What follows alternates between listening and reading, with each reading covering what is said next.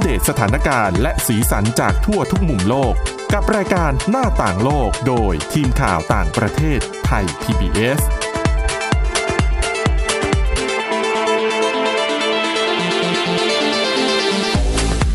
สวัสดีค่ะคุณผู้ฟังขอต้อนรับเข้าสู่รายการหน้าต่างโลกค่ะ วันนี้พบกับคุณทิพย์ตะวันธีรนัยพงษ์และดิฉันสวรักษ์จากวิวัฒนาคุณค่ะ สวัสดีค่ะ อ่ะเช่นเคยนะคะ วันนี้ในรายการหน้าต่างโลกก็มีเรื่องราวที่น่าสนใจนะคะ เรื่องที่เราจะเล่าให้ฟังในวันนี้ต้องถูกใจพวกนักช็อปออนไลน์ทั้งหลายแน่นอน อืม คุณทิพย์ตะวันช็อปออนไลน์บ่อยไหมไม่บ่อย ค่อยอ่ะ ใช่ไหม เพราะว่าเป็นคนที่รู้สึกว่าต้องได้จับสินค้า อ๋อ หรือว่าต้องได้ดูอ่ะ อืมอ่ะ ถึงจะ ดีๆ กล้าตัดสินใจนะ อ่ะอันนี้ก็ถือว่าดีนะคะ จะได้ยับยั้งชั่งใจด้วย ไม่แต่ว่าดิฉันบางทีก็รู้สึกว่าซื้อของ ค่ะ ออนไลน์ราคามันถูกกว่าไงแล้วก็ ใช่ มีคนมาส่งถึงหน้าประตูบ้านเราไม่ต้องเดินไปซื้อเอง ใช่นะคะ ทีนี้ถ้าถามคนทั่วไปนะคะว่าเวลาเขาเลือกซื้อของออนไลน์อย่างที่บอกเราไม่ได้จับ ค่ะ เราไม่ได้แบบสัมผัสเนื้อ texture อะไรของมันเนี่ย เราจะรู้ได้ยังไงว่ามันดี หนึ่งในสิ่งที่คนใช้ตัดสินใจว่าจะซื้อหรือไม่ซื้อ นั่นก็คือการดูคำรีวิว ค่ะ และรีวิวเนี่ยของเอ่อเว็บไซต์ออนไลน์เอ่อหรือว่าแอปพลิเคชันออนไลน์ทั้งหลายเนี่ยคือ คุณจะต้องเป็นคนที่ซื้อจริง ๆ คุณถึงจะมีสิทธิ์เข้าไปรีวิวได้ ดังนั้นเนี่ยคนที่กำลังตัดสินใจว่าเอ๊ะจะซื้อร้านไหนดี ค่ะ บางทีของเหมือนกันนะมีขายเป็น 10 ร้านเลย อืม แต่ราคาไม่เท่ากัน ใช่ นะคะ ดังนั้นรีวิวเนี่ยเป็นหนึ่งในปัจจัยหลักๆ ในการใช้ตัดสินใจ แต่ดิฉันจะบอกว่า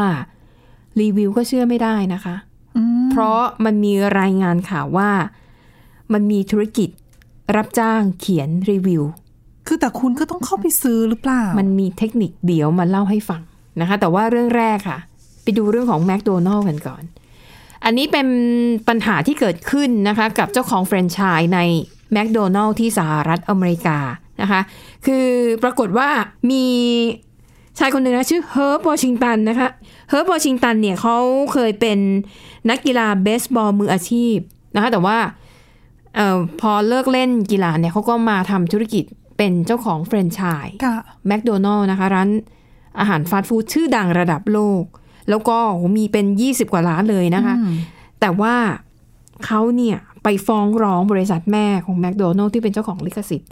ในข้อหาว่าเลือกปฏิบัติกับเจ้าของแฟรนไชส์ที่เป็นคนผิวด อืม ำแล้วจะบอกว่าเขาไม่ใช่คนเดียวนะคะ ค่ะ เอ่อในช่วงเอาเฉพาะปีที่แล้วปีเดียวเนี่ย มีเจ้าของแฟรนไชส์ที่เป็นคนผิวดำมากกว่า 50 คน ฟ้องร้องบริษัทแมคโดนัลล์ในข้อหาคล้ายๆกัน และหลายคนก็คืนสิทธิ์แฟรนไชส์ไปเรียบร้อยแล้ว ค่ะ นะคะ อย่างกรณีของเฮิร์บวอชิงตันเนี่ยเป็นข่าวใหญ่ เพราะว่าตัวเขาเองก็ถือว่าเป็นบุคคลที่มีชื่อเสียง เพราะว่าเคยเป็นอ่าเป็นอดีตนักกีฬานะคะ อย่างของวอชิงตันเนี่ยเขาบอกนะคะว่า การเลือกปฏิบัติของแม d โดนัลก็คือว่าเวลาเลือกทำเลร้านค้าเนี่ย ทางบริษัท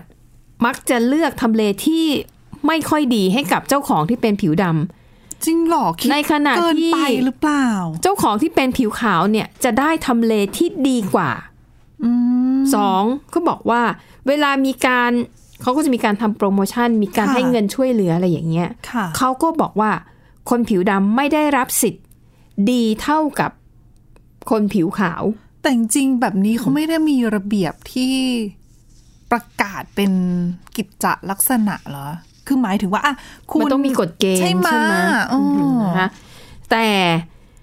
ซึ่งเรื่องเนี้ยทางบริษัทแม d โดนัลก็ออกมาตอบโต้เหมือนกันนะคะ ค่ะ ว่าจริง ๆ แล้วทางบริษัทเนี่ยไม่ได้มีสิทธิ์ที่จะไปกำหนดว่าใครจะตั้งสถานที่ตรงนั้นไปเปิดร้านตรงนั้นตรงนี้ แต่ว่าบริษัทน่ะมีหน้าที่คอยให้คำแนะนำเท่านั้น แล้วก็ยืนยันว่าปฏิบัติกับทุกคนเนี่ยอย่างเท่าเทียมนะคะ แต่เขาบอกว่าจริง ๆ แล้วไอ้เรื่องของการถูกกล่าวหาว่าแม d โดนัลเลือกปฏิบัติกับคนผิวดำเนี่ย มันเป็นประเด็นที่เกิดขึ้นมาในปี 2015 เพราะว่าตอนนั้นเนี่ยแมคโดนัลล์เขาเปลี่ยนผู้บริหารคนใหม่คือสตีฟอิสเตอร์บรูคคนนี้เนี่ยเป็นชาวอังกฤษนะคะแต่ว่าเขามาทำงานให้กับแมคโดนัลล์ในสหรัฐอเมริกา เพราะว่าผลงานที่อังกฤษเนี่ยคือดีมาก ขยายสาขา มีการปรับปรุงร้านตกแต่งหน้าร้านจนแบบยอดขายเพิ่มขึ้นเขาก็เลยดึงตัวมาในสหรัฐอเมริกา แล้วคือคนนี้เนี่ย คือเท่าที่อ่านเนี่ยคือดูดูเป็นคนนิสัยไม่ดีเท่าไห ร่เอาพูดง่ายๆ ยังไงคะ คล้ายๆกับมีความเป็นเอ่อชาตินิยมผิวขาวนิดหน่อย แล้วก็มี มีความประพฤติไม่ดีเรื่องในเชิงชู้สาวนะคะ เพราะเขาเนี่ยถูกกล่าวหาว่ามีความสัมพันธ์ในเชิงชู้สาวกับพนักงานบริษัทเนี่ยอย่างน้อย 5 คน ค่ะ ซึ่งมันเป็นข้อห้ามของแมคโดนัลล์ว่าห้าม มีความสัมพันธ์ในเชิงชู้สาวระหว่างกันนะคะ แต่สุดท้ายเนี่ยในอีสเตอร์บรูคนนี้เนี่ยก็ถูกไล่ออกนะ ด้วยด้วยข้อหาที่ว่ามีความสัมพันธ์เชิงชู้สาว ใไหมอ่า แต่ไม่ได้เกี่ยวข้องกับไอ้ กับ เรื่องเรื่องปฏิบัติ ค่ะ ใช่เพียงแต่ว่าเอามาเล่าให้ฟังว่าเออก็เป็นคนที่ดูไม่ค่อยจะแบบโอเคเท่าไหร่นะคะ ซึ่งเขาเชื่อว่าคุณอีสเตอร์บรูคเนี่ยเขาจะมาปรับเปลี่ยนกฎอะไรเยอะเลยในปี 2015 แล้วไอ้กฎเหล่านั้นเนี่ยมันทำให้คนผิวดำเขารู้สึกว่าเขาเสียเปรียบในเชิงธุรกิจนะคะอ่ะนั่นก็เป็นที่มานะคะ แล้วก็อย่างที่บอกไม่ใช่แค่คุณเฮอร์บวชิงตันคนเดียว มีผู้จัดการผิวดำไอ้เจ้าของร้านเฟรนไชส์ผิวดำเนี่ยหลายต่อหลายคนเลยนะคะ อ่าอ่ะนั่นคือข้ออ้างของฝ่ายคนผิวดำแต่ว่าทางบริษัทเนี่ยเขาอ้างว่าเขาเนี่ยดูแลเจ้าของแฟรนไชส์ทุกคนอย่างเท่าเทียมกัน ค่ะ แต่ว่าคุณวอชิงตันเองนั่นแหละ ที่บริหารจัดการร้านตัวเองไม่ดีทำให้ยอดขายตก เช่น ไม่ดูแลเรื่องความสะอาดที่ดีพอนะคะ ค่ะ แล้วก็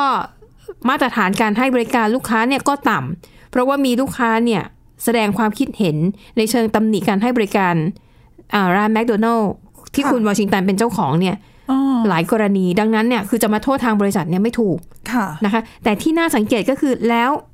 คนผิวดำอีกมากกว่า 50 คนน่ะ อืม คือมันจะเป็นไปได้เหรอว่าที่ทุกคนจะมีความ ค่ะ ความความคิดเหมือนเหมือนกัน ถ้าเขาไม่ได้ถูกปฏิบัติแบบนั้นจริง ๆนะคะอ่ะนั่นก็เป็นประเด็นที่ยังคงเป็นเรื่องเป็นราวกันอยู่ในตอนนี้ แต่ของคุณวอชิงตันเนี่ยเขาไม่ได้เป็นเจ้าของแฟรนไชส์แค่ร้านสองร้านนะ ค่ะ ช่วงที่เขามีเอ่อร้านแฟรนไชส์เยอะที่สุดคือ 25 ร้านเลยนะคะ โอ้โห เป็นเจ้าของแมคโดนัลล์25 สาขา ค่ะ อ่คุณ27 สาขา แต่ว่าตอนหลังๆ พอมีเรื่องมีราวอะไรเนี่ยเขาก็ค่อยๆ คืนสิทธิ์ไปจนสุดท้าย เหลืออยู่ 14 สาขา คือถ้าให้ดีเนี่ย เราก็ต้องไปดูว่า หลังจากที่เขาคืนสิทธิ์ไปแล้วเนี่ย ค่ะ ยังเปิดอยู่หรือเปล่าสาขานั้น แล้วสาขานั้นเนี่ยยัง ทำเงินได้เท่าไหร่ ออใช่สถานการณ์เป็นยังไงบ้าง ม อืม ค่ะ อันนี้ก็ถือว่าเป็นเรื่องอื้อฉาวอีกกรณีหนึ่งของแมคโดนัลล์นะคะ ค่ะ เพราะอย่างปีที่แล้วเนี่ยที่มีกระแส Black Lives Matter อะ อ่า ก็คือการ ะ ต่อสู้เรียกร้องเพื่อสิทธิของคนผิวดำแมคโดนัลล์ก็เป็นบริษัทหนึ่งที่ออ ที่ ก โดน มา เหมือนกันใช่ไหม คือเขาอะออกมาสนับสนุน อ๋อ แต่ในขณะเดียวกันก็มีคนบอกว่าปากคุณน่ะพูดว่าสนับสนุน อ่าค่ะ แต่ดูการกระทำคุณสิ คุณถูกกล่าวหาว่าเลือกปฏิบัติกับคนผิวดำอะไรอย่างเงี้ยนะคะเอามันก็เลยเป็นประเด็นแล้วจริงๆแมคโดนัลล์นี่ก็ถูกโยงเข้าไปเกี่ยวข้องกับเรื่อง เรื่องการเมือง เยอะ เรื่องการเลือก ใช่ไหม ปฏิบัติในหลายประเทศเหมือนกันเนาะเอออ่ะอันนี้ก็ ค่ะ เป็นเรื่องนำมาเล่าให้ฟังนะคะ ก็น่าสนใจดีเหมือนกัน อ่ะยังพอมีเวลาเหลือนิดนึงนะคะสำหรับเบรกแรกเดี๋ยวเราจะไปเกรินเรื่องของรีวิวปลอม อืม อ่ะอย่างคุณทิพย์ตะวันเนี่ยไม่ค่อย ค่ะ ซื้อของออนไลน์ เดี๋ยวดิฉันก็จะเล่าให้ฟังว่า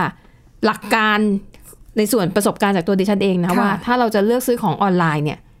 จะดูอะไรบ้าง ค่ะ แต่อย่างดิฉันเนี่ยอันหนึ่งอีสิ่งหนึ่งที่ฉันไม่ซื้อแน่นอนเสื้อผ้า อ๋อต้องลองไง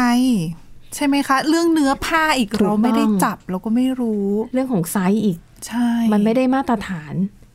แล้วก็ภาพถ่ายเนี่ย แน่นอนเขาต้องถ่ายออกมาให้มันดูดีที่สุดหนึ่งคือนางแบบสวยมาก แล้วเนื้อผ้าในรูปแบบ อืม ดูดีมากแบบผ้าทิ้งตัว ซึ่งลักษณะของผ้าเนี่ยมันสำคัญนะคะคุณทิพวรรณ ค่ะ กับดีไซน์ของเสื้อใช่ไหม ใช่ แล้วคือถ้าเราไม่ได้ลองเองบางทีเนี่ย แหมไม้แขวนเสื้อคนละไม้ ออกมา เอ ก็ อ ถูกต้อง ดูแตกต่างไปได้นะ ใช่ ดังนั้นเสื้อผ้าเนี่ยจะเป็นสิ่งที่ดิฉันเนี่ยถ้าไม่อยากได้ไม่จำไม่ไม่ซื้อเลยเด็ดขาดด้วยอ่ะหลายคนอาจจะบอกว่าแหมถูกจะตาย อืม ซื้อมาใส่ได้ก็ดี ใส่ไม่ได้ก็ให้คนอื่น เออใส่ไม่ได้ก็ทิ้งไว้เฉยๆมันไม่ไม่เท่าไหร่ไม่ แต่ กี่ บา ร้ ง อยอะ ที ไร คน เงี้ย อื่นก็ไม่เราก็ไม่มีใคร ค่ะ จะเอาให้เขาไปนะสิคะ แต่ถ้าคุณซื้อตัวละไม่กี่ร้อย หลาย ๆ ตัวรวมกันก็หลักพันนะ ใช่ก็จริงค่ะ ใช่ไหมคะอ่ะอันนี้เล่าให้ฟังเฉยๆ ยังไม่ได้เข้าประเด็นอ่ะดังนั้นถ้ามีสินค้าบางอย่างที่ดิฉันรู้สูเออจำเป็นต้องใช้แล้วก็ซื้อผ่านออนไลน์ก็ได้ แล้วก็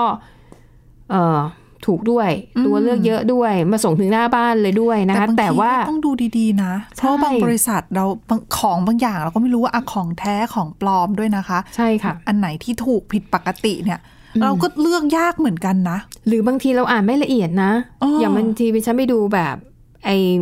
โถแก้วโหเป็น ค่ะ เซตสวยมาก ค่ะ แล้วก็แบบโถแก้วแล้วเขาเขียนกลางๆไงว่า ราคา อ๋ออ๋ออ๋อ 49 บาทฉันโอ้โห49 บาทได้ขนาดนี้เลยเหรอ ค่ะ ถ้าคุณไม่อ่านให้ละเอียด แล้วคุณ อ๋อ สั่งซื้อไป 49 บาทน่ะมันไม่ได้หมายถึงทั้งทั้งเซต ค่ะ มันอาจจะหมายถึงแก้วน้ำแค่ใบเดียว อ๋อ แล้วคือถ้าคุณอยากได้ทั้งเซตเนี่ยคุณต้องกดเลือกอีกแบบหนึ่ง ใช่ คือมันต้องอ่านดีๆนะคะ อืม ดังนั้นจะบอกว่าการเลือกซื้อของออนไลน์เนี่ยก็ต้องก็ต้องรู้เท่าทันนะคะ และล่าสุดเนี่ยมันมีการพบว่าไอคนที่อ้างว่าเป็นลูกค้าเคยซื้อของไปใช้แล้ว แล้วก็รีวิวมาดีอะไรอย่างเงี้ย เชื่อไม่ได้อีกต่อไปแล้วนะคะ เพราะเขาพบว่ามันมีธุรกิจรับจ้างรีวิว แต่จะทำอย่างไรเดี๋ยวเบรกหน้ามาเล่าให้ฟังค่ะ หน้าต่างโลกโดยทีมข่าวต่างประเทศไทย PBS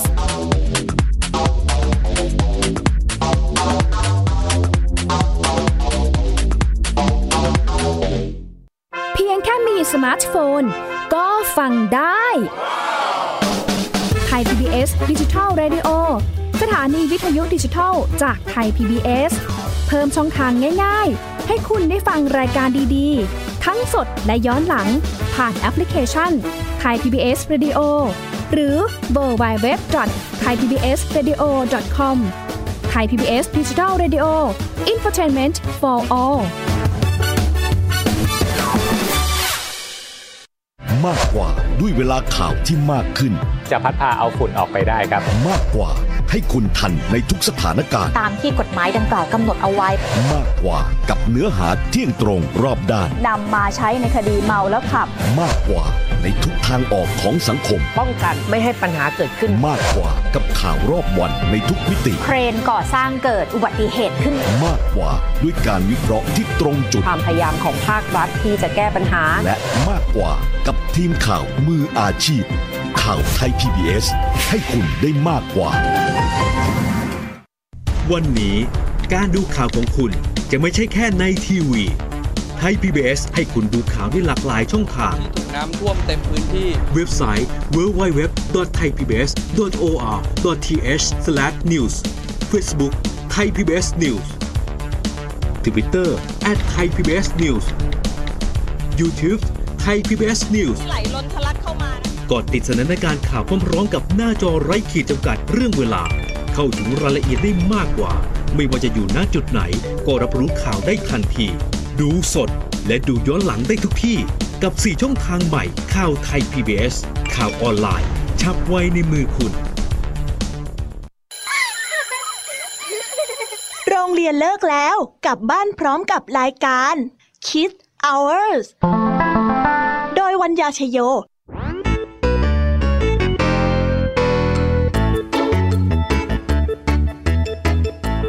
พบกับนิทานคุณธรรมสอนใจกับครูไหวใจดี ว่าไม่ควรเชื่อคำพูดของคนพลาน นอกจากนี้ลุงทองดีกับเจ้าจ้อยยังมีนิทานสุภาษิตมาเล่าให้ฟัง พวกเอ็งเนี่ยนะ มันลิงหลอกเจ้ากันจริง ๆ ทั้งยังมีนิทานเด็กดี และพี่ยามี่เล่านิทานสนุกสุดหันษาให้น้องๆได้ฟัง ทุกวันจันทร์ถึงศุกร์ 17 นาฬิกา ทางวิทยุไทย PBS www.thaipbsradio.com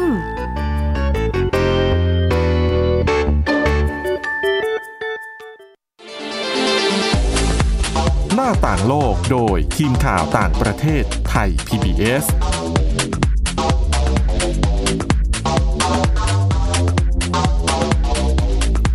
ต้อนรับเข้าสู่ช่วงที่ 2 ค่ะ คุณผู้ฟังหลายท่านน่าจะตั้งหน้าตั้งตารออยู่ว่า ค่ะ อ่ะแล้วฉันจะรู้ได้ยังไงว่ารีวิวอันไหนของจริงของปลอมนะคะอ่าเดี๋ยวมาเล่าให้ฟัง แต่ว่าจะไปบอกก่อนว่าไอ้ธุรกิจเนี่ยมันทำได้ยังไง เพราะอย่างที่เรารู้กันดีว่าคนที่จะเข้าไปรีวิวได้ ค่ะ คือคนที่ต้องซื้อของชิ้นนั้นจริง ๆ ใช่เขาถึงจะเด้งมาให้ อืม เรารีวิวได้ให้ ค่ะ คะแนนได้ด้วยนะคะ ดังนั้นวิธีการของเขาคือ เขาก็โอนเงินให้คุณ แล้วให้คุณเอาเงินอะไปซื้อของชิ้นนั้น อ๋อ เท่า คือ กับ หมายถึง ว่า ตัวเจ้าของนั่นแหละ ไป ใช่ จ้างให้คุณซื้อ ใช่ เท่ากับว่าคนที่รีวิวจะได้อะไรหนึ่งอาจจะได้ในลักษณะของสินค้าอันนั้นไปใช้ฟรี ค่ะ สองได้สินค้าด้วย ได้เงินจำนวนหนึ่งด้วย ค่ะ แล้วค่าตอบแทนในการเขียนรีวิวก็จะมีลำดับขั้น อ๋อ เช่น ถ้าเขียนข้อความแบบพื้นๆก็เอาไปราคาถูกหน่อย ค่ะ ถ้าเขียนข้อความชื่นชมที่มีความสลับซับซ้อนหน่อย เช่นหืมน้ำหอมอันเนี้ยนอกจากหอม ค่ะ แล้วอะแพคเกจจิ้งก็สวยมาก ฉันชอบมาก ๆ เลย คือทำให้คนที่อ่านแล้วรู้สึกว่าอุ้ยคุณใช้งานจริง อืมนะคะ และถ้าคุณโพสต์ภาพนิ่ง อ๋อ หรือว่าภาพวิดีโอของสินค้านั้น ค่ะ ค่าตอบแทนในการรีวิวก็จะสูงตามไปด้วย อ๋ออ่า อ่านะคะ ดังนั้นถามว่าแล้วใครเป็นคนจ้าง ค่ะ มันมีโอเคอาจจะเป็นบริษัทเจ้าของผลิตภัณฑ์นั่นเองเองเลยนะคะ ที่อาจจะจ้างโดยตรงว่าติดต่อไปยังอินฟลูเอนเซอร์ทั้งหลายอะ ค่ะ ไรอย่างเงี้ยนะคะ คือบางทีอินฟลูเอนเซอร์เนี่ยฉันเข้าใจนะ ด้วยความ ว่าเขา ที่ รับเงินอยู่แล้ว ใช่เพราะว่าเขาก็มีผู้ติดตามของเขาเยอะ แต่อ่ะพูดง่ายๆ คือเราอย่างเงี้ย ค่ะ คนธรรมดา เอ เนี่ อย ใครจะมา เป็น จ้าง nobody เรา เนี่ย หรอ อืมแต่คำว่าคนทั่วไปและรีวิวเนี่ย ค่ะ ความน่าเชื่อถือมันก็มีนะ เพราะเรารู้สึกว่าก็นี่ไงคนธรรมดาอย่างเรา ก็ใช้ด้วยนะ เออแล้ว ขา ก็รี พูด วิว ดี แต่ว่ามันก็ต้องดีอะไรอย่างเงี้ยนะคะ อืม ก็คือโอเคหนึ่งคนที่จ้างอาจจะเป็นเจ้าของสินค้านั่นเองสองมันมีคนที่ทำธุรกิจรับจ้างรีวิวโดยเฉพาะ ค่ะ ก็ทำหน้าที่เหมือนเป็นตัวกลาง ที่ไปรับ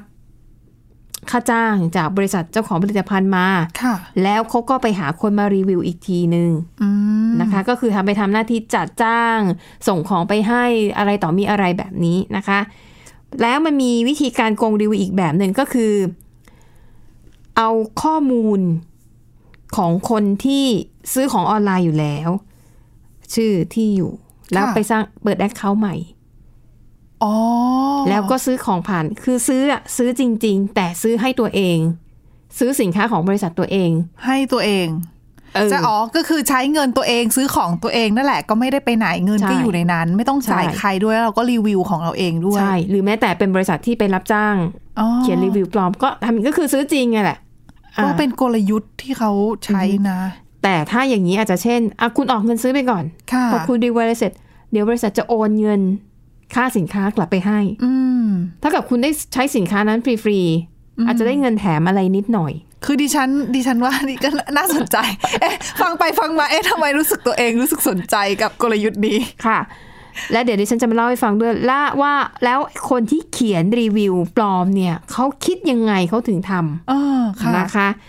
อ่ะแต่ไปดูค่าตอบแทนกันก่อนนะคะ อันนี้เป็นผลการสำรวจในประเทศอังกฤษนะคะ เป็นหน่วยงานที่ดูแลเอ่อเรื่องของสิทธิของผู้บริโภค เขาพบว่า ตอนนี้ในอังกฤษเนี่ยมีอย่างน้อย 10 เว็บไซต์นะที่รับจ้างเขียนรีวิวปลอม ค่ะ ค่าตอบแทนนั้นเริ่มต้นที่ 210 บาท อื อื ม ม แต่อัน นะคะ นี้ได้ของมาใช้ด้วยหรือเปล่าไง ของเนี้ยน่าจะน่าจะต้องได้อยู่แล้ว เพราะ ใช่ไหม คุณจะต้องทำเรื่องซื้อของผ่านออนไลน์นะคะ แล้วก็ มีถึงขั้นที่ขายเป็นแพ็กเกจเช่น ค่ะ อ่ะถ้าบริษัทนี้อยากจะให้มีคนรีวิวสินค้าของตัวเองดีๆ คุณก็จะไปจ้างคนคนนี้หรือว่าบริษัทนี้เนี่ย แล้วเขาขายเป็นแพ็กเกจเช่น ถ้าคุณอยากได้สัก 50 รีวิว แล้วรีวิวรีวิวดีๆทั้งนั้นเนี่ยคุณต้องจ่ายประมาณ 26,000 บาท อืม หรืออยากได้สัก 1,000 รีวิว คุณจ่ายประมาณ 3 3 6 0 0 0 บาท และเดี๋ยวบริษัทหรือว่าคนที่ว่าเนี่ยก็จะไปจัดการจัดสรรหาคนหรือว่าใช้วิธีการต่างๆ นานาแม้กระทั่งทำแอคเคาท์ปลอมขึ้นมา จะไปจัดการเขียนรีวิวให้นะคะ ดังนั้นคุณผู้ฟังได้ยินแบบนี้แล้วก็พึงพึงระลึกไว้นะคะว่ารีวิวในแอปพลิเคชันขายของต่างๆ เชื่อไม่ได้นะคะ ทีนี้ไปลองไปฟังกันนะคะว่าแล้วคนที่รับจ้างเขียนรีวิวเนี่ยเขาคิดยังไงนะคะอ่าอย่างคนหนึ่งนะคะเป็นชายวัย 44 ปีเขาก็มาเปิดเผยกับสำนักข่าว BBC ค่ะเขาบอกว่าอุ้ยเขาเนี่ยนะ เขียนรีวิวปลอมให้กับสินค้าแทบทุกชนิดเลย ค่ะ ตั้งแต่ครีมทามือแบบโง่ๆอ่ะ อืม ยันจนไปจนถึงอีบุ๊กที่สามารถดาวน์โหลดมาอ่านได้นะคะเขาบอกว่าเออเขาก็รู้สึกว่ามันก็แย่เหมือนกันนะ เหมือนเป็นการหลอกลวงผู้คน แต่คิดว่าอืมใครๆก็ทำแหละ อืม เพราะว่ามันก็เป็นการสร้างรายได้อย่างหนึ่งแล้ว ค่ะ ยังได้ของมาใช้ฟรีๆอีกด้วย แต่จริงๆดิฉันกำลังมองอีกมุมหนึ่งว่า ถ้าสมมุติเขามองอย่างนี้นะคะว่ารีวิวแบบเนี้ยเขาก็จับแค่เฉพาะจุดแข็งจริง ๆ แล้วไม่ต้องไปพูดถึงจุดอ่อน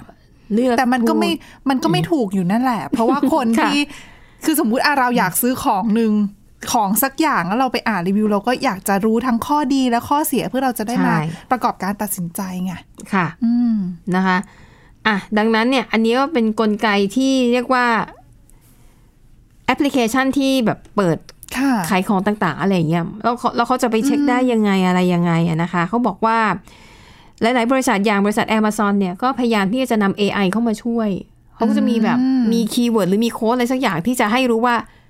มันเป็นรีวิวปลอมนะ คือพวกเนี้ยเขาไม่ใช้บอทเขียนหรอก ค่ะ คือก็ใช้คนจริง ๆ เนี่ยแหละเขียน แต่ว่าจะจับได้ยังไงว่ามันเป็น เออนั่ รี น วิว น่ะ ของ สิ จริงหรือของปลอม ใช่ไหมคะ ใช่ อันเนี้ย เพราะบางที ยาก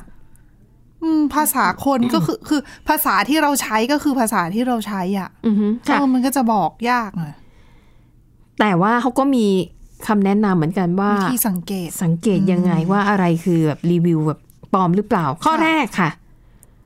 ให้ตั้งข้อสงสัยไว้ก่อนเลยนะคะ ถ้าเห็นว่ารีวิวของสินค้าหรือว่าบริการนั้นๆ ดีเกินความเป็นจริง ค่ะ ดีเวอร์อะ คือแบบอุ้ยราคาเท่านี้อุ้ยทำไม ใช่ พูดดีขนาดนี้ ใช่ ให้ตั้งข้อสังเกตไว้ก่อนนะคะสองค่ะ ให้อ่านเยอะๆ อ่านรีวิวเนี่ยอ่านเยอะๆ แล้วคุณจะพบว่า ธรรมชาติของมนุษย์เนี่ย ค่ะ มันจะมีคำพูดติดปาก อ๋ออ๋ออ๋อ ถ้าเจอคนนี้แอคเคาท์นี้แล้วก็ใช้ค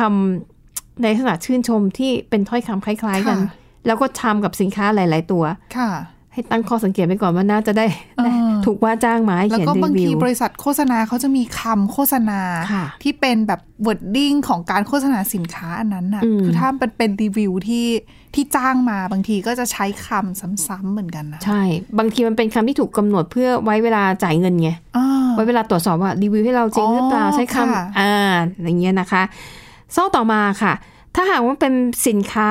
เป็นยี่ห้อที่คุณไม่เคยรู้จักมาก่อน แต่ว่าอู้ทำไมมีแต่คนเขียนคอมเมนต์ชื่นชม จนเวอร์วางดูดีเกินจริงขนาดนี้ ก็ตั้งข้อสังเกตไว้ก่อน แล้วก็ค่อยๆ ศึกษาข้อมูลไป อย่าเพิ่งรีบซื้อ อืม นะคะดูข้อมูลจากหลาย ๆ แหล่งนะคะ แล้วก็ถ้าหากว่าเอ่อสินค้าตัวไหนนะคะมีรีวิว แล้วมีรูปภาพวิดีโอเยอะแยะมากมาย ก็ตั้งข้อสังเกตว่าปลอมเหมือนกัน เพราะว่าอย่างที่บอก อืม ถ้าโพสต์รูปภาพหรือว่าคลิปวิดีโอเขาจะได้ค่าตอบแทนในการรีวิว ค่ะ สูงกว่านะคะ ดังนั้นค่ะนี่ก็เป็น ข้อควรระวังนะคะ เพราะว่าแน่นอนทางบริษัทไอ้เจ้าของแอปพลิเคชันทั้งหลายเนี่ยก็ไม่สามารถที่จะไปควบคุมได้ทุกสิ่งทุกอย่าง ค่ะ นะคะ